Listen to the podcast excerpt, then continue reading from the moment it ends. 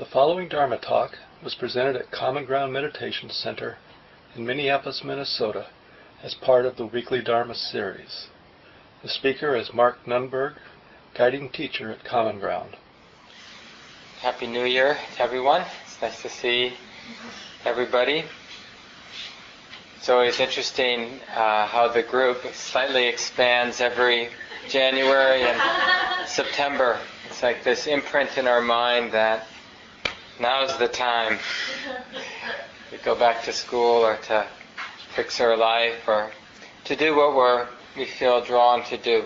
So it's good. It's good to have these rituals and I want to talk about that a little bit tonight, just how to use ritual in life. Not to be ashamed or shy about the power that habit has. We, we want to play with it. I mean, if all we do is resist our habits, we're sort of missing half of it. We should use the power of habit to shape our life in the direction that seems wholesome. But first, I want to take a little time tonight and probably the next two or three Wednesdays to just revisit a basic approach to awareness practice or mindfulness practice. And uh, many of you have been practicing for years, so please just adapt or adjust the instructions. Don't feel like you, you need to use them literally. But it's nice to have a system. So the mind, the heart knows what it's doing when you meditate. You don't want to be thinking about how to meditate when you're meditating. So it is worthwhile to be clear.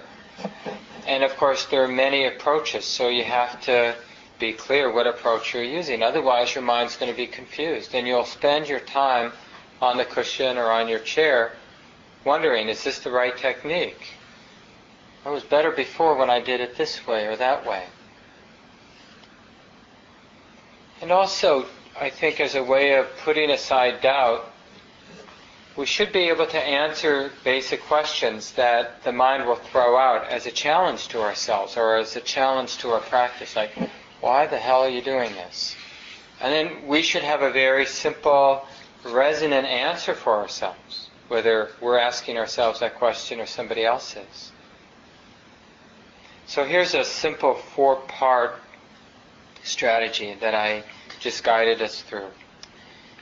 But to formally, at the beginning of the sit, and then as many times during the sit as it feels appropriate, develop the art of settling down. So, of course, to do this at the beginning makes sense. But then, any time during the sit, when when your mind has gotten caught in one of its grooves and it's off to the races, thinking about this, worrying about that, basically we're not meditating. So, as soon as we realize that the mind has been lost, in a sense, it's probably useful to start over again. And why not just start over again with settling down? And now you might be pretty settled down, but this art of settling down is kind of a check-in. We're just checking in with the body, checking in with the mind. How is it? We're not judging the body and mind. We're checking in and we're remembering this possibility of relaxation just in the grossest level. Oh, my shoulders are up by my ears, I can release that. If my jaw's tense, that can be released. If the belly's tight, it can be released. If the mind feels like it needs to do three things, they can be put aside. Not that we're not going to do them, but not now. So this is a settling down. It's it's the art of leaving the world behind. And we want to be really clear about this and it's not just when you sit down that you begin the settling, but like if you're coming to common ground, even driving over or walking or biking over, we can start right right then to let go of the world. You know, and especially once you've parked or once you've locked your bike, once you've arrived, the whole building, in, in a sense, is a reminder to uh, to leave behind our self-centered dramas for a period of time. And again, it's not that we want to think that our self-centered dramas are bad, because that's a self-centered drama too. So it's just an experiment, a willingness to simplify for a period of time. So we see the building, we see our friends, in a way everybody's reminding, everything and everybody about this place should be reminding us, okay, there's this experiment about letting go of future, letting go of past, letting go of hopes, letting go of dreams, letting go of humiliations and embarrassments, and settling in, and this is the great thing about having a body, to the present moment, where the body is such a relatively easy way to settle into the present moment. Okay. What do I know is real? Well, walking is real, or sitting is real, pressure is real, coolness or warmth is real. So settling into the present moment and composing the body and mind. So, you know, it's like uh, we have the posture that reminds us of settling. Like, you know, we see the statue of the Buddha behind us. There's a, there's a certain energetic archetype to being present. You know, being kicked back in a hammock is not the universal archetype to being present, to being mindful. But some sense of integrity in the spine, again, it's not about being rigid, it's, it's a very fluid, you know, the spine has its natural curves, but it's just a sense of being balanced. So when you think about the posture, think more about this integrity or this sense of balance than uprightness or rigidity. It's like the, the vertebra are nicely resting one on top of the other, and then the head just sits there in a balanced way. And there's just a sense of being, oh yeah, right here, right in the middle, things as they are. And you know, when we breathe in deeply and out deeply a few times at the beginning of a set, this can also be a beautiful ritual. Because when we breathe in, it's hard to deny what we're feeling when we take a deep breath in. Especially if we're consciously filling the lungs a few times. It's, it's not easy to be in denial that the body's like this. So we take a few deep breaths. We exhale a lot of air See how much air we can exhale. Well, the archetype of letting go is sort of built into the exhalation. So you can make this deep breathing, this gross activity of deep breathing, sort of part of the settling process. And then once we've at least to some degree put aside the past, the future, all the self-centered dramas, we're somewhat established, aware, awake to the body, awake to the present moment, then it's in this context of being relatively present that it's appropriate to ask, well, what, what's the point? So now we're reflecting on our intention. Because we, we probably, a lot of us, we get ourselves here for neurotic reasons. Like, we think we're bad, so I'm going to go to common ground and become good. Or you know, meditators are cool, and I want to be a meditator. I want to be cool, or whatever it is that gets us here. I come here because they'll fire me if I don't come here, or something like that, you know, or I'd be embarrassed if I if I didn't show up. So we have kind of the this, the sort of superficial reasons why we're here. My friend comes, it's just what I do on Wednesday night. But then after we've settled down, then we're able to touch a deeper aspiration or intention. It's really the second part of meditation. It doesn't need to take a long, long time. It might just be five seconds. It might be a minute or two. But it's a simple reflection. It's more of a question than the answer. What's important? Or, you know, even the image of being on our deathbed. What would be meaningful? what can I do? How can I live now that might have some real resonance or real meaning come the moment this body dies or I'm in some crisis? So it's like we're trying to activate our deepest understanding. you know, it's only going to be as deep as it is in that moment, but we want to have some sense.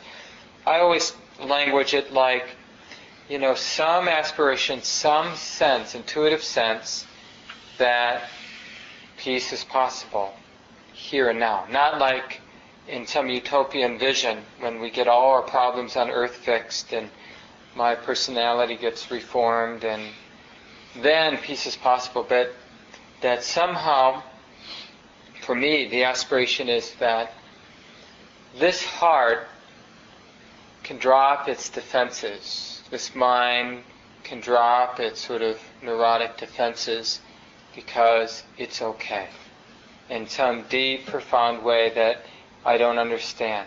And again, this is an aspiration. We're not sort of expecting to, some to realize the end of practice, you know, total and complete freedom here and now.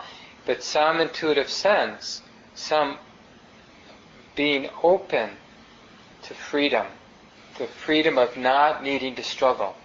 And in a way, for me, and again, it, this is personal, this how we connect with our deepest aspirations. So I'm just sharing a little bit how it is for me. But we have to raise that question. We have to kind of go beyond the superficiality of our lives to, to look, to raise that question. Well, what, what is actually relevant about living? What is possible in this life? And for me, it's that this life isn't about struggling. And so that doesn't mean I'm going to stop struggling, but I'm going to start questioning it. I'm going to start being interested in the experience of struggling, or what in Buddhism we call dukkha. You know, the resistance, the unsatisfactoriness, the contraction. I'm going to get interested is this necessary? Is there another way to be in this moment? Is this contraction or resistance justified? Is it actually productive of something good? Is there a better way to be than this contracted or resistant way in this moment? So this is what the aspiration is. It's just raising this question. What is possible in this moment with this mind and body, this life situation? What might be possible?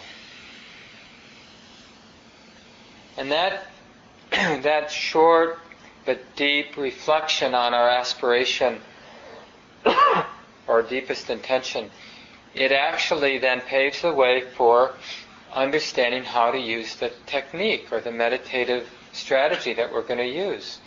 So if we're following the breath, which is a basic mindfulness practice, connecting, sustaining attention with the breath, you know, the point isn't just to know the breath. The point is to be intimate and at ease with things. So we use the breath to explore that deep intention. Is it possible, that question, is it possible to be radically present, undefended, and at ease in any moment in life? So we take a particular moment like this in-breath, and we practice how can we be open and intimate with the in-breath? Well, when I notice that I'm controlling the in-breath, well, that's not being completely open. That's having an agenda. So we can tease away the agenda, tease away the control, and let the in-breath be more and more of a natural process. But then we start getting dull, so we have to deepen the interest, increase the interest, make some effort to be interested in this natural process of the in-breath. And just anytime there's control or denial or distraction or resistance, we can then that in that intention or that aspiration reminds us, well, can this experience of being present with the breath be a moment of real peace, of real ease, of real happiness? Like, does my happiness, my sense of wholeness, you know, you can use the words you want, you know, mystical, enlightenment, you know, whatever word or words you want to use, is that available here and now? Or is it conditional? Because in Buddhist practice, the way the Buddha set up the practice, as his own, you know, in terms of his own practice, he realized he was not interested in something that was conditioned. Because early on, as he, after he left his palace, you might remember he was a prince. So he left it behind, became a wandering ascetic. And early on, in his six years of practice, he developed very deep states of concentration, beautiful, um, bright, radiant mind states, full of ease and energy and light, wholeness. But he realized they were conditional, meaning that they lasted for a while, and then when the meditation fell apart, you know, when the body got tired, or the knees started to ache, or it got too hot or too cold, and he came out of his meditation, well, then the exalted states fell away. And he, you know, as it said, at least in the stories or the legends, you know, he matched all of his teachers at the time. He was able to develop or surpass their exalted states of concentration in meditation. But he, he rejected it because it's not that they weren't beautiful states, exalted states. They were beautiful and exalted states. They were very deeply healing states of mind.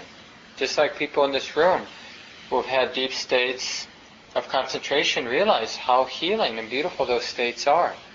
But they're still conditional. So, in this tradition, the aspiration isn't for some temporary nice state of mind, as nice as those can be. It's for an understanding or a way of being that's unconditional. So that the peace or the release we experience isn't about being in a perfect little bubble in our concentration or in the western suburbs or whatever you imagine the right perfect bubble to be. But that the release comes in any moment, in the difficult moments of our life, in the beautiful moments of our life, in the boring or ordinary moments of our life. So this is the aspiration. And you see how nicely that leads to the training, which is to practice radical opening to the present moment, like the next in-breath or the next out-breath, which isn't, you know, special usually. it's just a breath, or just feeling the knee, or feeling the back, or hearing people move around in the room, or the sound of the furnace blower. So whatever the next moment is in terms of what we're noticing, what we're waking up to, then we practice, like I said, connecting. Now you might use a different word, but whether you use the word connecting or no word in your mind, doesn't matter. What matters is that in each moment, or in moments, we're training the mind we're rediscovering the possibility of this radical presence or being open, interested. And part of being interested in the present moment is some realization or recognition how confused we are mostly by our concepts, our interpretations of what's happening. So in order to really be present with our baby, with our breath, with driving, with hearing, whatever it is, in order to be truly present, we have to learn not to be confused by our ideas of what we're experiencing. Our ideas, our thoughts and images are one thing, and the experience is another. Or I should say, the content, what we take our thoughts to be, is one thing. Everything else is another thing, which in Buddhism we call Dhamma or Dharma, the way it is. And this is what we keep missing. We keep missing it because we've developed language and concepts, and then, unfortunately, we've gotten confused or lost in our thinking, our concepts. And we basically are mistaking our thoughts for the world, or for our experience, or for Dhamma, the way it is. What we take to be the way it is are just our interpretations and thoughts of things, not things in and of themselves, not experience in and of itself. So this is the in-breath part. So now we're on the third part of the training. We've settled We've set the intention to be at ease with conditions as they actually are. And then we do the actual training. We take the present moment as the place to do this training. And if you like the technique we used tonight, then use the in breath as the archetype of connecting. It's kind of a metaphor for connecting. Breathing in life, breathing in the moment, breathing in the way it is. You see, it kind of fits archetypally. So we just breathe that in. Oh, yeah, it's like this. And, and with the in breath, we're remembering the possibility of being interested, even if it's just the breath, or just the sound, or just sensations in the knees. Kind of rediscovering there's never anything in the way of being interested or being in awe of how it is now. So we practice that with each in breath. And then with each out breath, we practice releasing anything extra. Which means a lot, you know, because so much is extra. We don't really need to add anything to how it is. So we have to keep the mind's in the habit of concocting, of adding things to the moment, adding interpretations or definitions, or I like it, or I don't like it, or this is good, or this is bad. So the mind is going to add those things. There's no, nothing we can do about that. It's just its habit. It's been conditioned to do this. So we just practice as much as we're adding, we're also letting go. So that's the exhalation, is just not letting any of the concoctions, any of the add-ons stick. So as soon as the mind says something about the experience or defines it in some way or interprets it in some way, we just keep letting it go. We're not afraid of the interpretations or the definitions or the words because that's just more thought.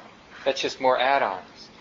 We're just letting it be really loose. It's like uh, with the exhalation, we're allowing this mind body to actually manifest as it actually is, which is a process. It's an unfolding process. It's not a thing. And uh, so you can, for me, I really like the image or the idea of a free fall. So use the exhalation as a free fall, as if it's not going to end. You know, like we exhale, but we're not anticipating the end of the exhalation. It's like a complete release, a complete surrender, a complete laying down of the life of the ego or the life of wanting some grip, some ground. You just put it down, you know. And then, you know, if our life gets reborn with the in-breath, great. But as we're exhaling, we just let it all go. It's such a nice thing to do. You know, like you come home after a hard day and you lie down, you know, you sit in your favorite chair and you just let go. Or you'll jump into a nice lake in the summertime and you just float there and you let go. You know that feeling. So we can practice this. I mean, that's such a wholesome feeling. Why shouldn't we practice it with each exhalation? We'd be really good at it over time. You know, and just like see, seeing clearly is such a wholesome thing, why not practice it with each in-breath? To actually see things as they are, not to be confused by our thoughts and interpretations, our concepts. And it doesn't actually matter, it doesn't matter much what we use, whether it's the in breath, the actual sensations of the in breath, or as we're breathing in, opening to the experience of hearing, or opening to sensations in the body, opening to emotion that might be present. Because the art is really about not being confused by thought. And so it doesn't matter where, how we train or how we develop, or it's much more about what we're not doing and how we can keep things simple. So this is the middle part of the training where we're learning to connect, to be intimate, and to allow things to be, to let go of anything extra like control or denial or distraction. That training is the bulk of meditation. It's the bulk of, I think, a wholesome spiritual life. In our intimate relationships, learning how to actually connect with our partner or friend in a moment and to allow things to be, right? At work, we need to breathe in and recognize this is how it is now. This is what needs to be done now. And then we have to release into that task. We have to pour our life into that task. Because having a job for 30 years and resisting it is hell. You know, having a relationship and resisting it for however long is hell. Having a body and resisting it for a whole life is hell. So we have every incentive to do this training formally in our daily sitting time and informally for the rest of the day. That's the idea, really. Our sitting practice is just the same thing we're doing all day long. It's just done in a more simplified environment. That's what makes sitting practice different than the rest of life. It's a more simplified environment. You know, the 45 minutes that we can put aside most days for our sitting you know, that's like a real gift to develop the skills that we want all day long of connecting and releasing into life. Connecting, seeing it as it actually is, and releasing into it. And it doesn't mean we don't make mistakes, but we breathe those in. We know, oh, mis- making mistakes is like this. And then we release into being the person who's just made a mistake. We feel the regret, we feel whatever pain is there, and we allow that to be. We breathe it in, we feel it, and we don't add anything to it. That I'm terrible, like that thought. We don't need to add anything. It's just the pain itself is what it is. You make a mistake, and there's pain. If there's no pain, there was no mistake. Right? I mean, someone else may think you made a mistake. But if we actually made a mistake, if something was off, we'll feel it. It will feel unpleasant in our heart. And that's all we need. We don't need to add anything extra to that. And if we do something really beautiful, we'll breathe in or we'll just connect with it and we'll feel that lightness or that beautiful quality in the heart. And that's it. We don't have to think, oh boy, I'm really a great person. That's unnecessary. But if we do that, we can breathe that in and we'll notice that doesn't feel good.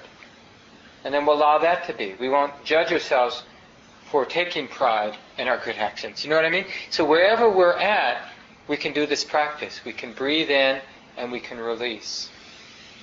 And then the last part, the fourth part, so we have learning the art of settling, the art of aspiration, practicing that each time it feels appropriate, but for sure at the beginning of a sit, or when you wake up in the morning is another good time. Before you go to bed at night is a good time to just reflect on the deepest aspiration.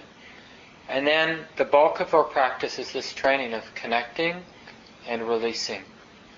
And then the fourth part is a deepening recognition that this bulk of practice, training the mind to connect, training the mind to release, that this can be trusted to be an organic thing. So much of the time, this feels like a lot of responsibility to connect to the next breath, to just not do anything extra. It's a lot of work, a lot of remembering to not get distracted. But we want this fourth part to slowly develop where the training is seen as a natural and impersonal process. That wisdom itself, the whole force of our practice, our spiritual life, is itself a natural process. So then the practice ultimately becomes about trusting what's been set in motion. And even the idea that I have to do my practice, like in, for example, in a sit, when our practice is cruising along. So now we've settled. The aspiration is alive. We've initiated it, and it's kind of reverberating in the mind. We've done some training, but now the training just has some momentum. So we're just naturally noticing what's predominant. We're naturally releasing, not adding anything to what's being known. So it's just knowing and nothing being added to the knowing. Right? This is what we call practice with momentum. Knowing and nothing added. And then this fourth recognition or this fourth art is not to mess that up. not to feel like you gotta do something because I'm a meditator, I should be doing something. It's like the fourth part of practice is knowing when to leave things alone. And just, you still have to do something, maybe. And then that something is trusting. Trusting that there's nothing to do except to be. Just let things be. Or as one teacher I studied with said, letting go and evenness, which is kind of a nice phrase. Sort of, don't make a stance, don't make yourself somebody in how you let go. Just let things, let things be natural, naturally unfolding, which is what they're doing anyway. So I like often the word trusting, because it's trusting that everything knows what to do. So we're, we're dropping the sense of being in the driver's seat or being the somebody who's practicing. So another way, the same teacher, he has another way of saying is like uh, non-distracted, non-meditation. so that's what you're doing. You're doing non-distracted, non-meditation. You don't want to conceive of the idea of being a meditator because that's adding something. Now, early on, that's a useful idea. You know, I've got something to do. You know, I need to settle. I need to set my intention, to rediscover my deep intention, to be at ease with conditions as they are. And then I need to kind of organize my mind around this aspiration.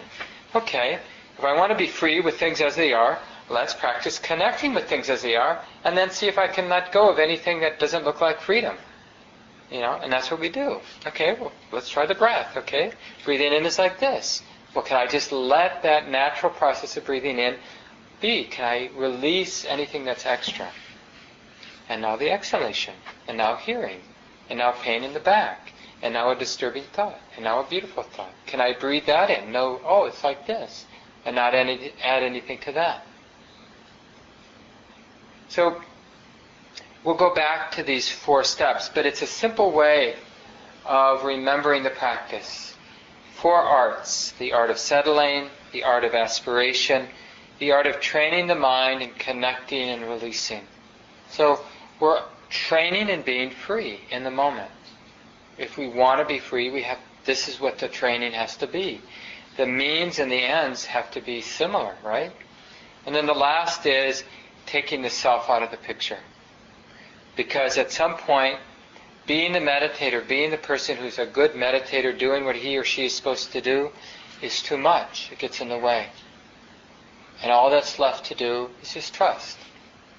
To allow things to unfold as they are already. So I'll leave it here, but we'll revisit it. And I wanted to say a few things about just the building itself and how it supports this practice. And it's a nice occasion because we have a new altar, which we almost burnt down because I left the candle on on Monday morning. Luckily, there was a nice plate underneath it. Um, anyway,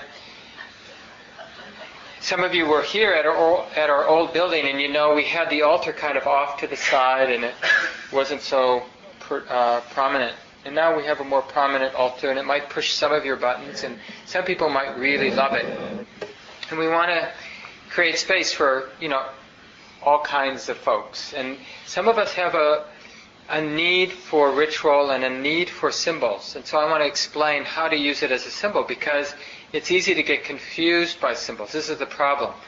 In um, the yogic tradition, you know, there are different uh, personalities to spiritual life, like there were bhakti yogis. Some of you know these bhakti yogis are practitioners, spiritual practitioners that have a lot of devotional energy. And there's jnana yogis, people who have a real kind of discerning or wisdom orientation. And there's karma yogis, people who like to awaken through the process of service, you know, getting involved in kind of good actions in the world. And there are many others kind of uh, traditions of practice. Raja Yoga is one that you hear a lot, which is a more integrated approach. But the Bhakti Yoga is considered to be one of the fastest ways and one of the more dangerous ways. Because the nice thing about Bhakti Yoga, the devotional practices, is it raises a lot of energy. Right? So if you if you go to um, you know kirtan, you know where they're doing sort of chanting to Krishna, you know, if you've ever been in that setting, you can get a lot of energy doing chanting. I mean, your mind gets absorbed pretty quickly, or you could go to a Baptist church probably and do some really rousing singing and develop a lot of heart energy very quickly. And, you know, of course, there are many kinds of devotional activities, and these exist in Buddhism as they do in all of the spiritual and religious traditions. And we don't want to be afraid. We just want to understand them intelligently and sort of get a sense of our personality and how that might fit in. So that's kind of one of the reasons we have things like an altar. But the symbols on the altar really are, it's like, what, a, what kind of uh, archetypes are we developing devotion for? Because you could see the statue and you could think, well, I'm developing devotion for this guy who lived 2,600 years ago, who's really special. So special. More special than any other guy or girl. or something like that, you know, and it's sort of, we get to this, my God's bigger than your God thing. And, uh, well, you know, needless to say, that's problematic. So, my, my thought is, and I think this is shared by a lot of people, so it's not just my thought, the archetype, and when you look at the statue, you see it's, it's we're looking at uh, mental or heart qualities that we can aspire to. So, one thing that, that you see in a lot of statues is the quality of release and the quality of uprightness. Right? So, we can aspire to that sense of physical and then also mental release, relaxation.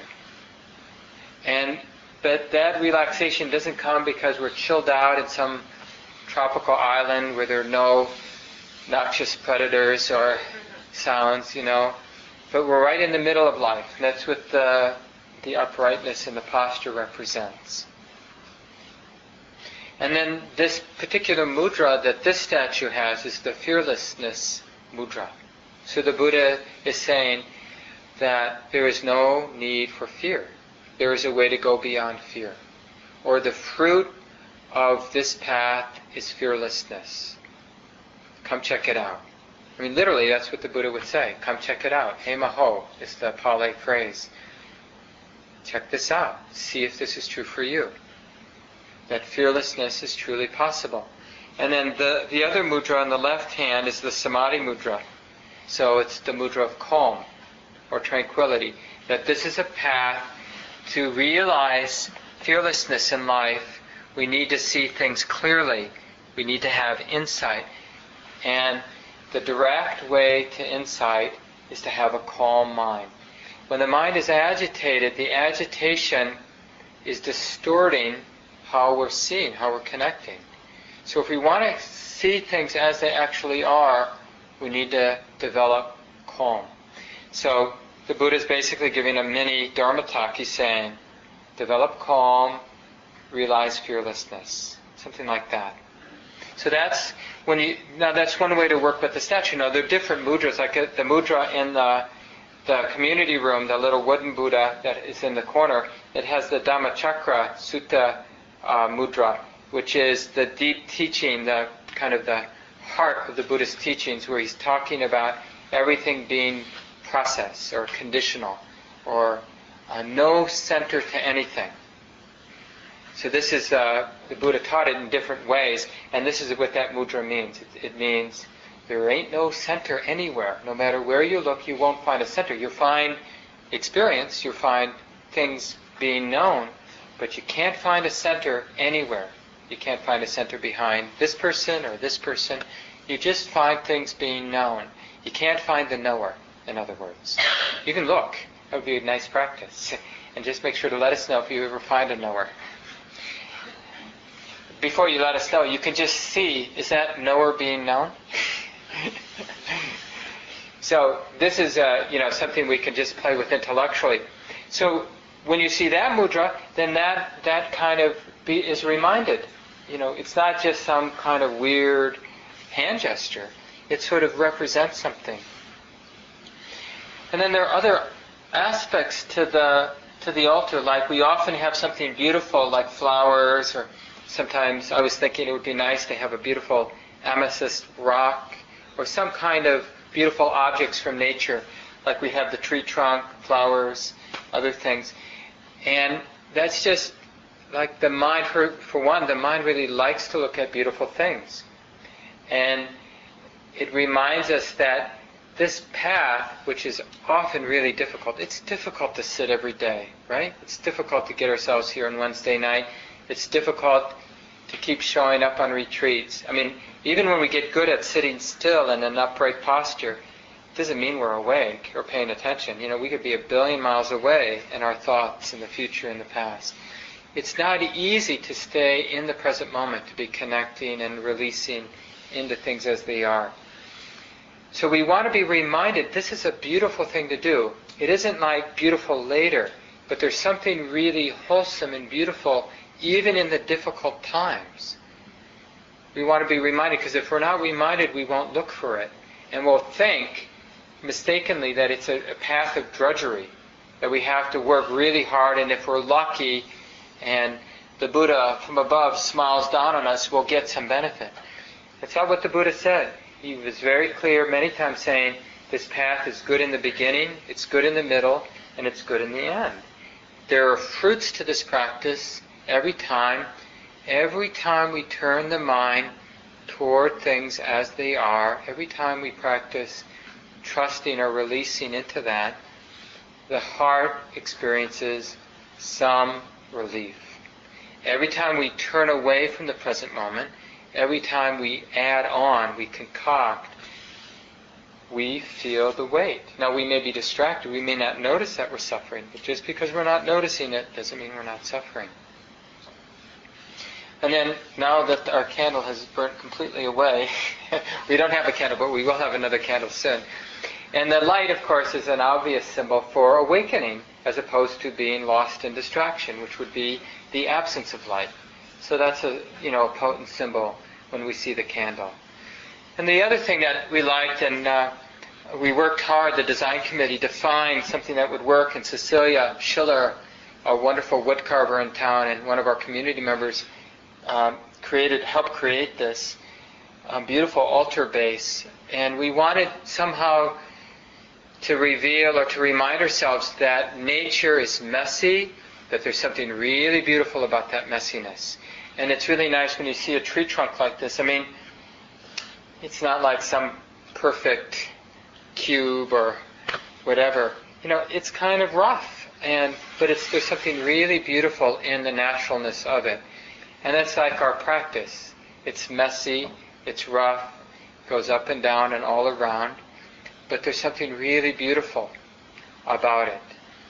And the beauty is in its naturalness. Just like the tree, it grew up with the stones in the soil and the particular minerals and the particular weather that it got and all the other conditions. You know, it's, we all naturally appreciate those trees that have sort of sh- kind of been shaped by all the natural forces that they've been conditioned by.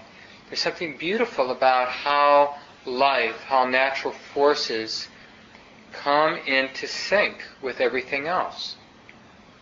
And that's a nice metaphor for our practice too. So you can you can use this this little thing here, just by the way, um, some ashes from Ajahn Chah's uh, funeral pyre. He was one of the great teachers of the last century, a Thai Buddhist monk, and also a teacher of many Westerners like people like Jack Kornfield and uh, Aj- um, Ajahn Sumedho and many others who have made a big uh, impact on Western Buddhist practice. So somebody donated a few ashes from that uh, event in '92, I think it was, when they um, when he was cremated.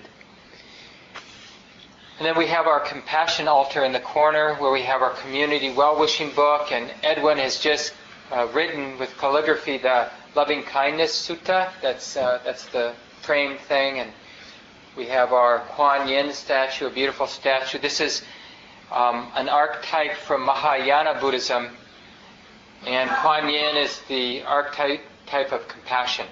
So it's a female representation of wisdom, and uh, it's a really uh, sort of a place, and especially when we first come in the room, just as a reminder of sangha, the community, and the support we get, and the beautiful qualities that naturally manifest like kindness and forgiveness and gratitude and patience and a mutual respect. And that also manifests just in how we treat the temple. The word temple, like this center, meditation center, comes from the word contemplation. So we want to respect the building as a place for this contemplation of being real or connected with things, releasing into life as it is, and being supported by a community that shares this intention, this possibility of being free, not needing to have to spend a life in distraction because it's a miserable life, but actually we can use life as it actually is to be free. And so we treat the building with respect, we treat the community with respect. When we walk in, even some practical things like uh, just understanding the importance of calm, this samadhi gesture. So we usually only use hushed voices when there are programs in the lobby. But also we want to connect, and you know, sometimes connecting with our friends is more fro- full-throated. So that's why we have a community room. You can just put yourself in the community room if you want to laugh, if you want to connect more. Otherwise, use hushed voices in the lobby, and then before programs, no talking in here, so that uh, people who want to come early and sit, they have that opportunity to sit. Now, after the program's over, there's, you know, for some time it's okay to have some talking in the meditation hall. We don't want to get tight about these things. But just in general, being sensitive about how rare it is that we have quiet spaces. And so we want to support that. So I think that's most of what I wanted to say. As I mentioned before, we'll come back to those four aspects of practice the next couple of weeks. But there's a little time left, about eight minutes, if people have questions about what I've said tonight. Yeah. Okay. Uh, Cecilia thought it was cherry. Mm-hmm. Other thoughts? Yeah, Tom.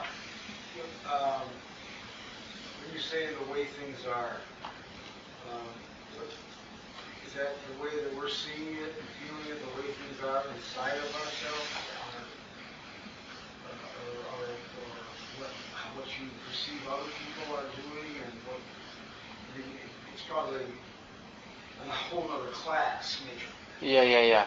And that's the trouble with words. We need a, that's why in some ways it's better to start off with a different word like dharma, which is the Sanskrit, or dhamma, which is the Pali. So they're the same word just in two related languages.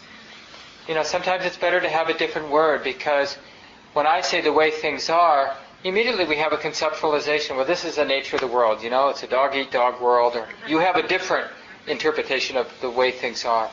But that's not what the Buddha is pointing to. He's, report, he's pointing to an experience that opens up when the mind isn't confused by thoughts. It doesn't mean that there aren't thoughts in the mind, although there are moments when there aren't that many thoughts, or the thoughts that are present aren't very strong, aren't very deluding. But even if there are thoughts, it means not being deluded by them. So there may be a thought, oh, it's like this now. But the mind gets, well, that's just a thought, and it gets how ephemeral that thought is. That that thought doesn't point to anybody who's having a thought which is generally how we interpret a thought. So it means not being confused by experience, especially uh, mental or mental activity, the thoughts. Yeah. It doesn't mean there aren't habit energies, but it means that when a habit energy is happening, it's recognized for what it is.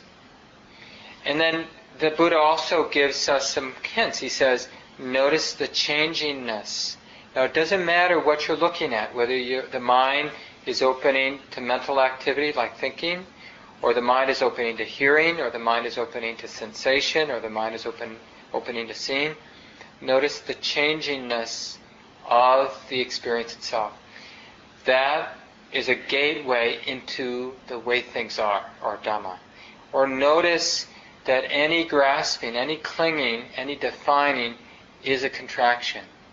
So notice that and see if you can release. So in order to open to Dhamma, we have to release the contraction because the contraction, the resistance, the defining things actually uh, blocks the deeper understanding.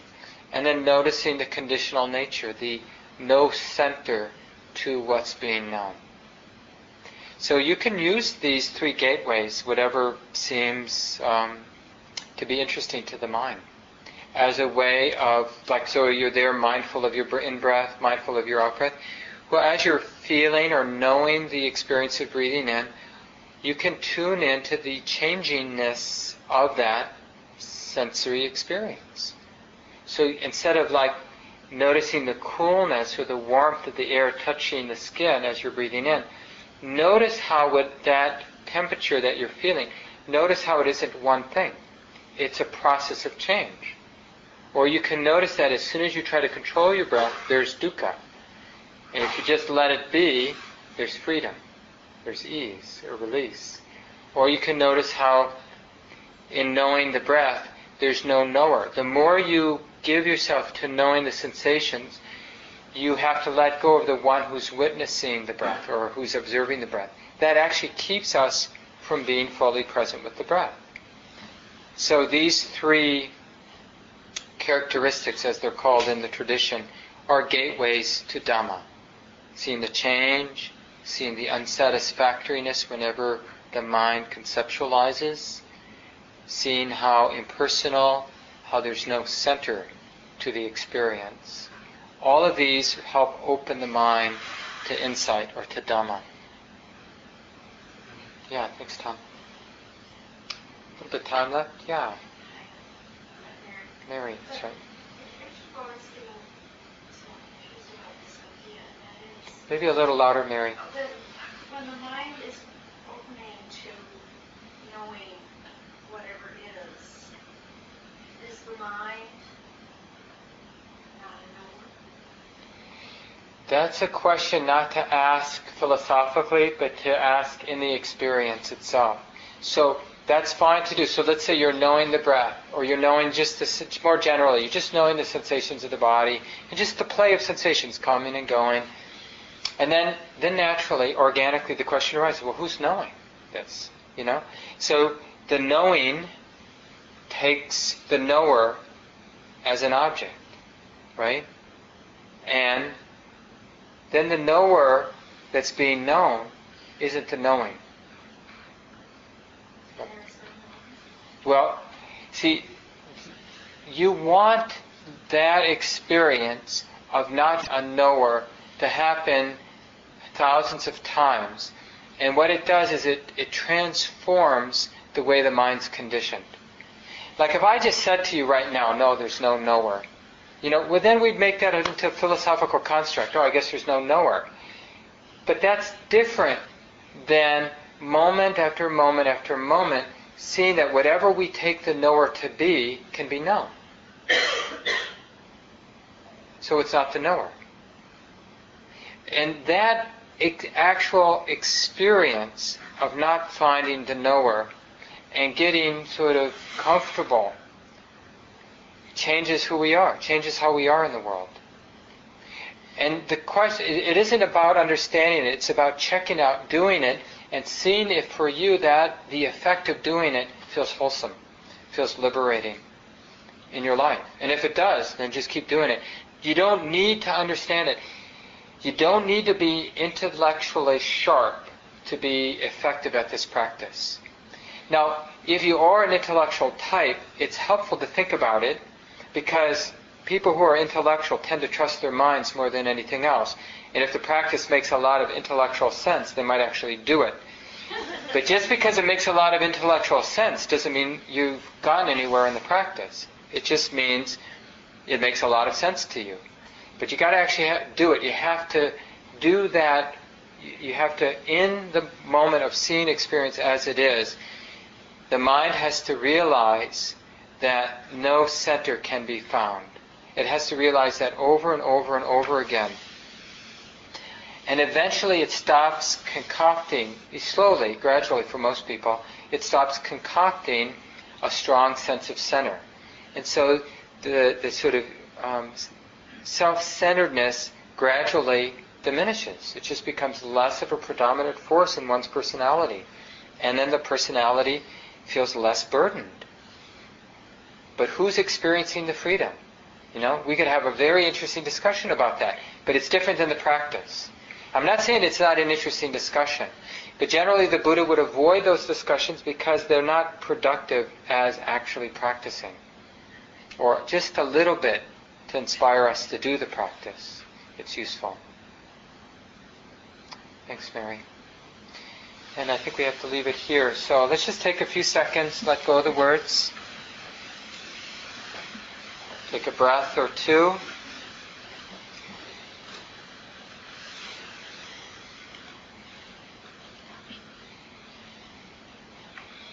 However doubtful the mind is, let's bring to mind the possibility of being fearless, free, no matter the conditions.